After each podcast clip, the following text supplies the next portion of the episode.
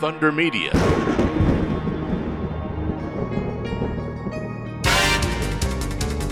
Hi, I'm Scott Pye. Hi, I'm Dave Reynolds. Hi, I'm Chaz Mostert, and you're listening to Supercars Today. Today, the Supercars CEO talks about the new Drivers Forum.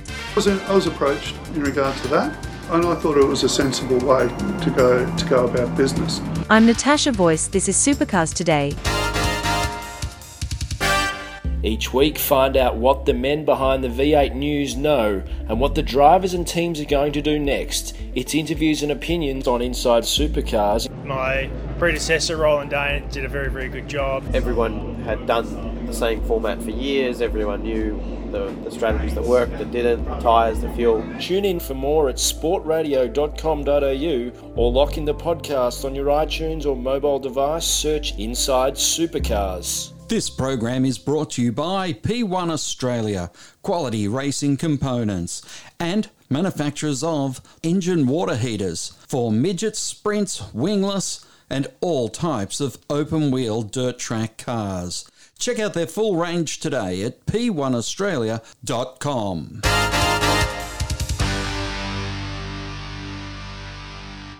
Shane Howard told the assembled media at the Grand Prix that he is fully supportive of the new Drivers Forum that has been set up by Chaz Mostert, Shane Van Gisbergen, Will Davison, and Cam Waters.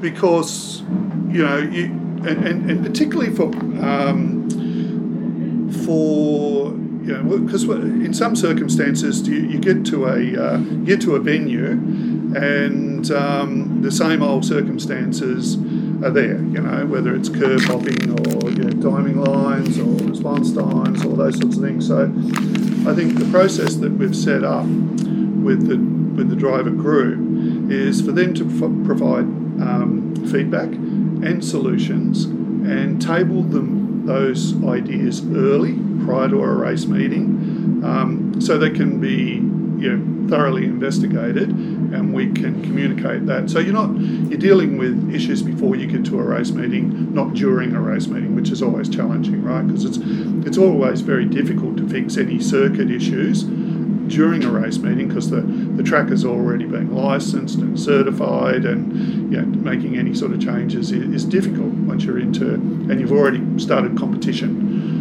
um, in most circumstances. So we thought that's a very positive way and, uh, and, and, and, we're very comfortable with I'm comfortable with that. And if they've got any issues with you know, specific issues with a car, and so we're not dealing with um, you know, uh, the driver group um, will provide a collate those responses, so you're not you know having 25 guys fire into you at once um, with different ideas, and so you know that they'll, that they'll provide you know valuable feedback for us, uh, and I'm I totally support that. One of the while this group is being called an association. It is not like the similarly named players' associations that are established in the ball sports, as it is focused on regulations, not pay and conditions, this is also not like the previous attempts to form a drivers' association, which Steven Richards talked about on Inside Supercars Show 335. Over over the course of time, we, we actually established it. We we went and saw lawyers. We paid a lot of money to form an association. Um, we had probably 60% of the drivers actually fi- financial members of that association and and we felt that it was a, a way that we could move forward. Nat- naturally enough, well, I'm not sure naturally enough, but it was met with a little bit of resistance, and probably the other 40% of the drivers that that didn't sign up weren't because they didn't want to be a part of it.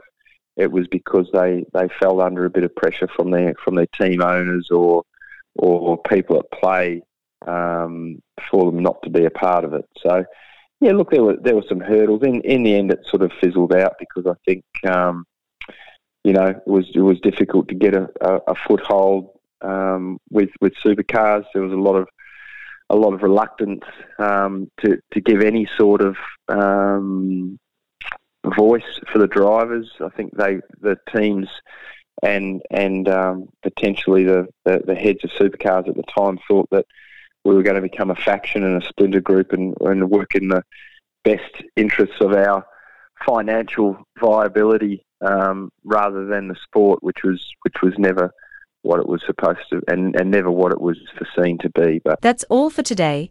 This week on Inside Supercars, we hear from the real gentleman Jim, Jim Stone, and speak with Con O'Brien from V8 Sleuth on his view of the burning issues in the series. Don't forget our other motorsport programs, Inside Motorsport and Inside Speedway. Sportradio.com.au hosts an archive of programs that go back to 1998, so you can find shows from all eras of supercars and your favorite drivers speaking about the events of the day. This program is brought to you by P1 Australia Quality Racing Components, home of Black TI, bolts, kingpins, studs, and torsion stops. Check out their full range today at p1australia.com.